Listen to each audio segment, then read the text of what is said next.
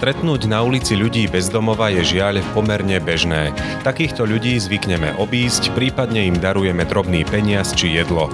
Je to však len krátkodobá pomoc. Z dlhodobého hľadiska treba urobiť o mnoho viac. Ako efektívny sa osvedčuje napríklad princíp housing first, teda bývanie ako prvé. Vychádza z toho, že ak človek bez domova dostane najprv dôstojné bývanie, dokáže si postupne dať do poriadku celý život. Samozrejme s pomocou odborníkov. Že to naozaj funguje, potvrdzujú aj skúsenosti kresťanskej organizácie Armáda spásy, ktorá pôsobí aj na Slovensku.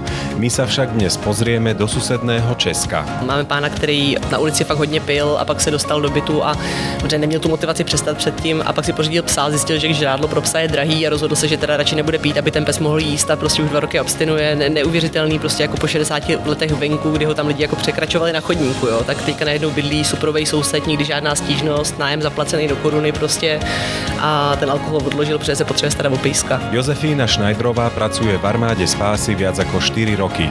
Okrem príbehov o premenách stroskotaných životov nám povie aj to, koľko ľudí bez domova evidujú v Prahe, či je na trhu dostatok voľných bytov a s čím všetkým musí ľuďom bez domova pomôcť, kým si nedokážu pomôcť sami. Počúvate dialógy NM s Jánom Heribanom, prajem vám nerušené počúvanie.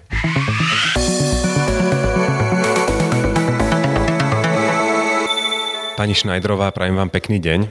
Dobrý den. Vítajte v našom podcaste Dialógy NM. Budeme sa dnes rozprávať o práci s ľuďmi bez domova. Vy teda pôsobíte v organizácii Armáda spásy. Pre tých, ktorí ju nepoznajú, vysvetlite nám, o akú organizáciu ide. No tak armáda spásy funguje ve světě už hodně dlouho, původně byla založená v Anglii a vlastně mm, má nějakou jako expertízu na práci s lidma bezdomova.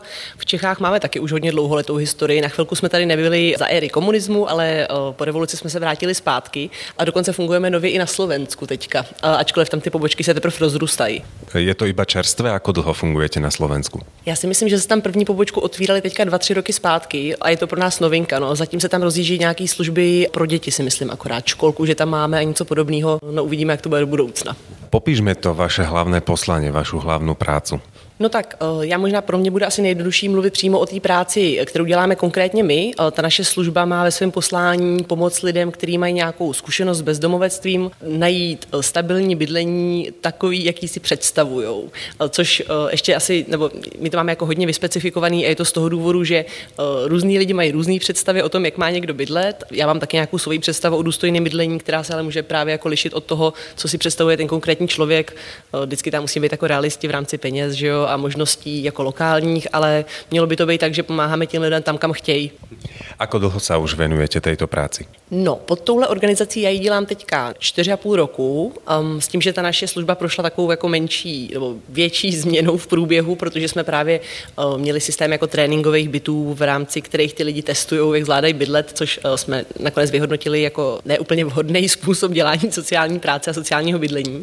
A poslední tři roky vlastně fungujeme tím způsobem, že pracujeme v bytech, kde ty lidi jsou normálně nájemníci, mají nájemní smlouvy a ta naše služba tam funguje jenom jako nějaká expertní organizace s nějakou odborností, která umí poskytovat přímo tu sociální službu šitou na míru tomu člověku. Pôsobíte v Prahe. Koľko je v Prahe ľudí bez domova? Ta realita pražská se trošku těžko počítá. Podle těch posledních sčítání to vycházelo zhruba na 3400 lidí, kteří jsou bez přístřeší, ale zároveň ty výpočty můžou být mnohem jakoby širší, kdyby se zvládly spočítat ty lidi, kteří žijou v latentním bezdomovectví, to jsou všechny ty přelidněné byty, technicky nevyhovující byty, eh, lidi, co jsou na ubytovnách a nepodařilo se je sečíst. Takže jsou to vždycky jako hrubý odhady. My máme vlastně i tu zkušenost, že když potom vidíme, když se nám zabydlují obzvlášť teda rodiny s dětma, tak eh, jedna rodina se zabydlí a v tom bytě potom místo těch slíbených čtyř lidí najednou bydlí 16, protože se seběhly ty tety a máma a babička, který vlastně doteď taky bydleli někde mm, jako v šílených podmínkách, takže oni ty čísla se budou trošku divočejší, akorát se o tom tolik neví. No. Chcem prejsť k tomu e, známemu modelu, pre niektorých ešte možno neznámemu, ale čoraz viac sa o tom hovorí, Housing First. My sme o tomto modeli už tiež e, viackrát písali na našom portáli. Predsa len pripomeňme si, vysvetlíme si, čo tento model znamená, aký je to prístup k ľuďom bez domova. Metodologie Housing First vychází z přesvědčení, že je důležité, aby lidi nejdřív měli stabilní bydlení a měli nějaké místo, kde se můžou v bezpečí vyspat, najíst, mají tam soukromí a můžou uspokojit své základní lidské potřeby a až potom jsou vlastně schopní dělat nějaké změny pozitivní ve svém vlastním životě. Proč to bývanie je také důležité, že má být na prvom místě? Lebo člověk většinou dá na ulici ten peniaz alebo nějaké jedlo a myslí si, že ten člověk je právě hladný, potřebuje si něco koupit alebo potřebuje něco zjesť. Prečo mu tak povediať najskôr hľadať bývanie? To máte vlastně pravdu, že ono eh, jako nejdůležitější je se najíst, jo? Eh, ale zároveň jako ve střední Evropě, nebo i tady na začátku východní střední Evropy, eh, lidi úplně neumírají hlady. Těch služeb, který řeší právě tady tu úplně jako nejvíc plošnou pomoc pro každého je relativně hodně. Pokud soudím z Prahy, tak jako tady, tady několik organizací, které vydává jídlo. Teď teda byla krize v rámci covidu a zapojují se i různé jako občanské iniciativy. A myslím, že když je člověk mobilní, tak se v Praze vždycky nají. Občas tohoto stojí kus důstojnosti. Když se podíváme tu máslovou pyramidu potřeb, tak z toho potom celkem jako jasně vyplývá, že to další, co je potřeba, je přesně mít ten pocit jako bezpečí, tepla, mít jakoby, kde se zavřít a nebýt ohrožený. Když je člověk na ulici, je neustále ve střehu, eh, není schopný navázat tam jakoby žádný kvalitní vazby, protože vlastně každý ho trošku ohrožuje, každý ho může okrást nebo bodnout, tak eh, jako není vlastně schopný víc toho režimu toho přeživšího vůbec. Jako vlastně je eh, totálně determinovaný, starat se jenom o, ty, o ten úplný základ a není potom schopný už vůbec jako vykouknout nad hladinu a nevím, jako chodit z ulice do práce, to jsem zažila jednou u jednoho člověka a nevím, jak to dokázal teda. A ako pre nich hledáte byty v Prahe? My máme v Praze celkem štígro, protože pražský magistrát změnil bytovou politiku a rozhodli se přidělovat byty pro určitý kvóty lidí a mimo jiný jedna z nich jsou byty pro osoby v sociální tísni, což jsou právě lidi, co si prošli bezdomovectvím, mají nějakou jako komorbiditu, mývají zdravotní komplikace, občas nějaký duševní onemocnění nebo závislost ještě navrh a vlastně čím více člověk v háji a získá ty body za ty různé nepříznivé situace, co se mu dějí, tím větší šanci má na vstup do, toho bydlení. Potom jsou tam ještě jakoby jiný cílové skupiny, jako seniori, rodiny s dětmi z ubytoven, eh, lidi, co mají nějaké poruchy hybnosti, byty profesní pro hasiče, sociální pracovníky, zdravotní sestry a podobně. Ale je tam určitě jako vyčleněná část bytů přímo pro tady ty lidi. Což je důležitý, eh, protože jednak to jakoby nám dává nějakou informaci o tom, že to město na to nějak kouká a je k tomu přístupný a tak je to důležitý pro ty lidi. Ale je teda dobrý říct, že těch bytů není dost, eh, i když se Praha snaží, opravuje ty byty, nestaví se dost rychle a ten soukromý sektor z naší zkušenosti je fakt jako těžký do něj vstoupit. V Praze teďka ještě existují takový jako mimo rámec města další projekty, takže si třeba v rámci městské příspěvkovky platějí, nebo vznikla tam firma Městská najmí agentura, která si pronajímá od soukromých majitelů a pak pronajímá ty byty dál, což je taky nějaká jako cesta. A pár neziskovek, který znám přesně jako fungují jenom na soukromém trhu, snaží se právě na peníze na ty první nájmy a kauce, které ty lidi občas nemají, ale je to těžký, těch bytů je málo, ty nájmy šly hrozně nahoru, protože ten trh není regulovaný. Jako pro mě je obtížný najít byt, který uplatím v jednom, jo. Takže u nás na Slovensku sú bežné nocľahárne, rôzne útulky a podobne. Nestačí toto? No jak pro koho? jako, mm, ten prostupný systém, kdy přesně ty lidi přicházejí z ulici do noslehárny, potom jdou do azylového domu, pak jdou třeba do tréninkového bytu a potom odchází do standardního bydlení. Pro určitou skupinu těch lidí opravdu může být dostačující a může pro ně být asi motivující. Ale vyřadí se tím celá jako jiná skupina lidí, která potřebuje víc pomoc, aby se do toho bydlení dostala. To procento lidí s duševním onemocněním, který je skladba těch lidí na ulici, je hrozně vysoký. A ten předpoklad, že ten člověk, který je nemocný, občas tomu má ještě nějakou přidruženou závislost, protože prostě žije na ulici ulici a pije, eh, do toho je tam jako hodně sociálně izolovaný, tak tenhle člověk, že bude mít tolik motivace, aby prošel všema těma zkouškama toho systému, který mu ukládá, tak eh, to se prostě ukazuje jako dysfunkční. Tím pádem určitou skupinu lidí je opravdu jako důležitý, aby jim ten systém vyšel víc vstříc. Ono to zní, že dostanou jako byt zadarmo, nebo oni pak si ten nájem musí platit, že jo, časem nějakým způsobem, ale jakože vlastně jim někdo něco dá, oni se nesnaží. Je to opravdu tak, někdo jim něco dá, oni se nesnaží, ale je to z toho důvodu, že jakoby jak společnost, tak ten člověk, tak vlastně jakoby i z té ekonomické technické stránky věci, jako jsme na tom všichni nakonec uh, líp, když ten člověk se do toho bytu dostane. A je aj záujem zo strany týchto ľudí o samostatné bývanie? Nepodľahli už určitej lenivosti alebo také letargii, že vlastne sú na tej ulici alebo v tej noclehárni už spokojní, že im to akoby stačí? Inak povedané, majú ešte silu naštartovať svoj život? Jak kdo asi. Někteří lidi se fakt porvou o tu příležitost bydlet v bytě. Jiní lidi přesně, jako hodně i sociálních pracovníků říká, že ty lidi jsou vlastně spokojení, rádi bydlejí v té komunitě, chtějí tu volnost, nechtějí chodit na úřad práce. Já jsem potkala několik různých lidí, kteří když s námi začali spolupracovat, tohle přesně říkali, jako to já se nebudu a já jsem za ně oběhala všechny ty věci, vyřídili jsme, podali jsme ty žádosti a ty lidi teďka v těch bytech bydlej a jako by první měsíce byly těžký, nechtěli tu situaci řešit, protože přesně měli jako pocit, že to musí každou chvíli přece se jako podělat nějakým způsobem. Není možný, aby oni jako to, to dokázali nějakým způsobem. A po dvou letech právě říkají jako zbytu nohama napřed, všechno si vyřídí sami, že vlastně ta motivace tam nebyla a my jsme ji museli společně vybudovat. Že ten člověk byl tak dlouho jako přehlížený v tak špatném zdravotním stavu a jako bez naděje, že opravdu jako bez té pomoci a bez toho dárku ve formě toho bytu nejdřív, on by vůbec nedokázal jako otevřít oči a říci, že vlastně ho ještě jako někdy něco čeká, že ta lidská důstojnost byla nějaká fakt jako nalomená. No. Takýto člověk, kterého se snažíte zaradiť do života, nájsť mu bývanie, potrebuje určite pri tom prvom kroku na začiatku veľkú, veľkú pomoc, aby sa do toho bytu dostal, aby to mal všetko vybavené. V čom všetkom vy mu musíte vlastne asistovať? No jedna věc je jako celá ta peripetie s podáním žádosti o ty byty, což jakoby je běh na dlouhou trať a v Praze teďka reálně trvá rok, než se ten, jako když ten člověk jako je na tom fakt dost špatně a ten byt může získat, tak to trvá plus minus rok, než se z té ulice do toho bytu dostane.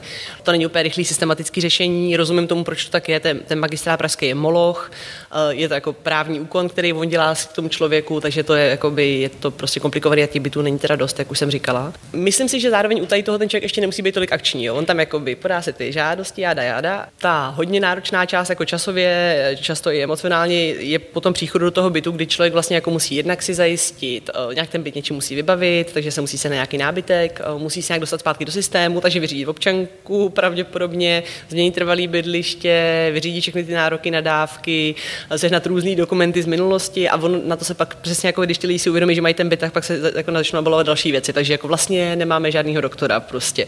Hrozně dlouho jsem neudělal tamhle to. Možná bych chtěl chodit do té práce, jako ještě doma potřebuju závisy a tím, jak z začátku to vlastně vypadalo, spolu tři týdny, všechno bude v pohodě, tak pak najednou se jako po dvou měsících zjistí, že těch plánů je najednou víc a víc a že vlastně, no myslím, že ta největší makačka u nás začíná třeba po roce práce, když ty lidi už jsou zabydlený a uvědomí si, že ty cíle vlastně mají vyšší, chtějí ještě něco třeba v životě dokázat, spojit se s rodinou, vlastně obnovit vztah s dětma, eh, možná právě si najít jako nějakou práci, vyřídit si invalidní důchod, který nikdy prostě jako neměl, protože neviděli, že můžou, přitom jsou nemocní. A to je přesně ta němračka jako na nějaký lidský důstojnosti na tom, jako by těm lidem říkat, že ještě možný něco dalšího a, může, a je to možné jenom díky tomu, že oni mají kde jako přespat v pohodlí svého domova a říct, že vlastně mají ještě nějakou jako budoucnost světlou. No. Ako dlho zvykne trvať, kým sa sami dokážu postaviť na nohy a ten byt si už sami splácať, nájsť si prácu a tak ďalej? To je hodně různý. My máme tu cílovou skupinu fakt širokánskou, protože to může být vlastně kdokoliv, komu je přes 18, kdo má nějakou zkušenost bytovou tísní, je ready pro vstup do sociálního bytu a potřebuje nás. Tím pádem to může být rodina s dětma, senior, mladý dospělý, člověk s duševním onemocněním, člověk s závislostí, člověk, co je skoro všechno z toho dohromady z nějakého záhadného důvodu a tak. Takže pro některé ty lidi to fakt znamená jakoby ukázat jim, kde je lokální úřad práce, na který dávky mají nárok, dvakrát to s nima podat, protože ten systém je komplikovaný a pak nazdar a oni se když se něco jako podělá, což se občas podělá. Hmm. U jiných lidí ten doprovod trvá třeba rok. On je to fakt hodně navází na ten systém těch dávek, bych řekla, protože v Čechách je hodně komplikovaný. Takže si spolu projdeme s všema čtyřma ročníma obdobíma, zjistíme, jak funguje vyučtování služeb, eh, vyřešíme první sousedskou nezhodu společně, eh, první malý dluh na nájmu, který se splatí, jakoby nějak si spolu projdeme tímhle, je to v pohodě ale úplně upřímně jako vysoký procento těch lidí, s kterými spolupracujeme, jsou uh, lidi, kteří jsou na pokraji nebo v seniorském věku, mají nějaký zdravotní postižení, dost často mají nějakou poruchu hybnosti, většinou mají přidruženou závislost na alkoholu, uh, občas mají nějakou už jako, že si právě vypili už jako alkohol, demenci nebo nějaký jako jiný typ uh, jako narušení.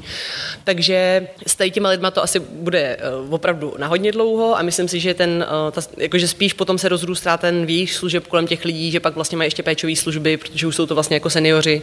Ne vždycky jim vznikne nárok na důchod. Hodně z nich pracovalo v době, kdy ještě za komunismu ty firmy jim dali zápočtové listy, takže vlastně sice třeba mají odpracováno, ale dostanou kulový.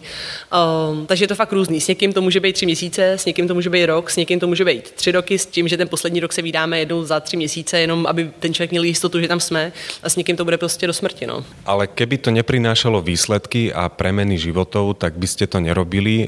Toto predpokladám môžete doložiť na vlastných skúsenostiach. Povedzte nám nejaké príklady, ako sa takto zmenili životy eh, ľudí, ktorých ste vyťahli totálne z ulice a dnes žijú normálne? Jo, tak jako pro nás je jednak důležitá ta lidská důstojnost, ale zároveň se nám líbí, že to má jako faktický, jako jak ekonomický dopady, tak dopady na životy třeba těch dětí v těch domácnostech. Tím pádem jako jedna věc je, a to mě osobně udělá velkou radost, protože jsem takhle ložená sama za sebe, když zvedeme někoho z ulice, ten člověk se dostane do toho bytu a právě jakoby máme pána, který na ulici fakt hodně pil a pak se dostal do bytu a že neměl tu motivaci přestat předtím a pak si pořídil psa, zjistil, že žrádlo pro psa je drahý a rozhodl se, že teda radši nebude pít, aby ten pes mohl jíst a prostě už dva roky abstinuje. Ne- neuvěřitelný, prostě jako po 60 letech venku, kdy ho tam lidi jako překračovali na chodníku, jo. tak teďka najednou bydlí suprovej soused, nikdy žádná stížnost, nájem zaplacený do koruny prostě a ten alkohol odložil, protože se potřebuje starat o pejska.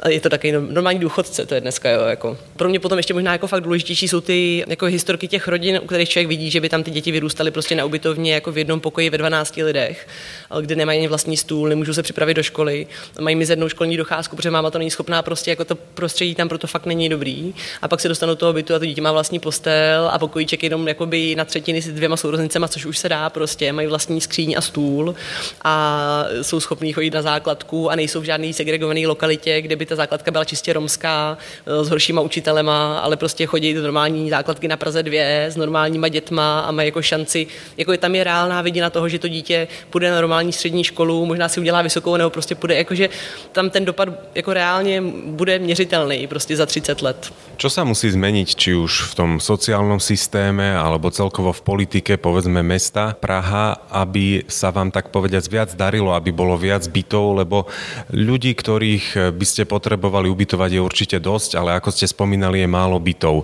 Je teda nádej na zlepšenie? Čo sa musí zlepšiť? No tak primárně musí v Čechách projít zákon o sociálním bydlení, který už byl dvakrát smetený ze stolu. A teďka zrovna minulý týden tady proběhl kulatý stůl s dvěma různými ministrama, s panem Bartošem a Jurečkou, kdy se představoval návrh té nové legislativy toho zákona. Takže to by bylo jako něco, co stát řekne, že se musí dít, aby to, aby to bydlení bylo garantované do nějaké míry. Na té krajské úrovni, já si myslím, že ta vůle na tom pražském magistrátu je. Um, radní pro bydlení Adam Zábranský protlačil neuvěřitelné věci za svoje působení za poslední čtyři roky. Ty změny jsou fakt obrovské a jsou systémové je to, je to jako super. Já když mám nějakou diskuzi vždycky jako s jinýma zastupitelema, tak nakonec narážíme na to, že oni říkají, no jasně, jakoby, tak to je pěkný, pan Luboš tady jako ten bydlí v tom bytě, přestal pít, to je fajn, ale co ty rodiny s dětma prostě, kteří jsou jako nižší střední třída nebo střední třída, taky je pro ně jako nedostupný bydlení. Jo.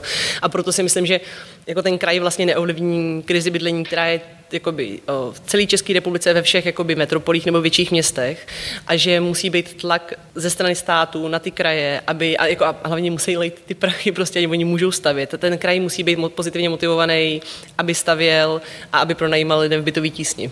Nehrozí, že lidí bez domova bude přibúdať v Prahe alebo v celé České republice? To asi reálně hrozí. No. Jako ta, pravděpodobně budeme chudnout teďka, jako nemáme úplně nakročeno nejlepším směrem, vzhledem k těm posledním dvou krizím, které se nám děly, jako jak covid, tak válka na Ukrajině, která se nás dá dotýká málo, ale ekonomicky bude takže jako populace asi obecně schudne. Připadá mi divoký odhad, že by lidi šli úplně na ulici, protože většina z nás má nějaký sociální kapitál, který může využít, ale jako je možný, že se budeme žít o, méně spokojeně v menších bytech, protože prostě ten standard toho je, já žiju třeba sama jako a ve chvíli, kdy mi nezvednou příjem o inflaci příští rok znova, tak si už nebudu moc dovolit, takže to bola Josefína Šnajdrová z Armády Spásy v České republike. Ďakujem vám veľmi pekne za rozhovor. Děkuji, hezký den. Počúvali ste podcast portálu Nové mesto Dialógy NM, ktorý vychádza každý pondelok. Spolu s textovými rubrikami ho nájdete na našom webe nm.sk a tiež na SoundCloud a Spotify pod profilom podcasty NM. Okrem dialógov NM vám každý štvrtok prinášame aj podcast Výber NM o udalostiach, ktoré dokazujú, že dialóg je možné viesť aj v dnešnej polarizovanej dobe. Spojme sa v dialógu na nm.sk.